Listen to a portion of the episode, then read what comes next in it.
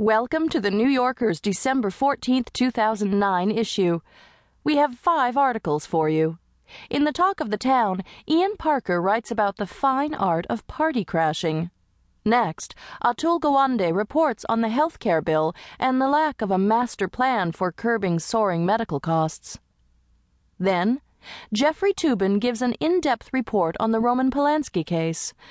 And finally, in the current cinema, David Denby reviews four new films The Last Station, Crazy Heart, Brothers, and The Lovely Bones.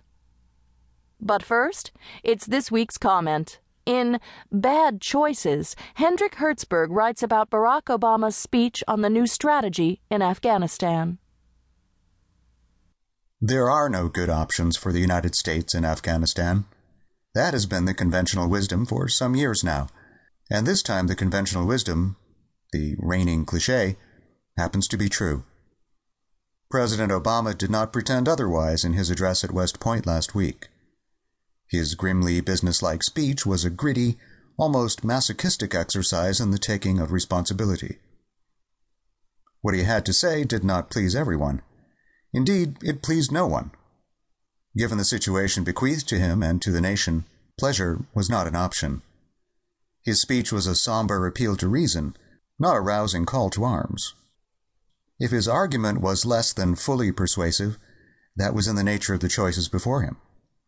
There's no such thing as an airtight argument for a bad choice, not if the argument is made with a modicum of honesty.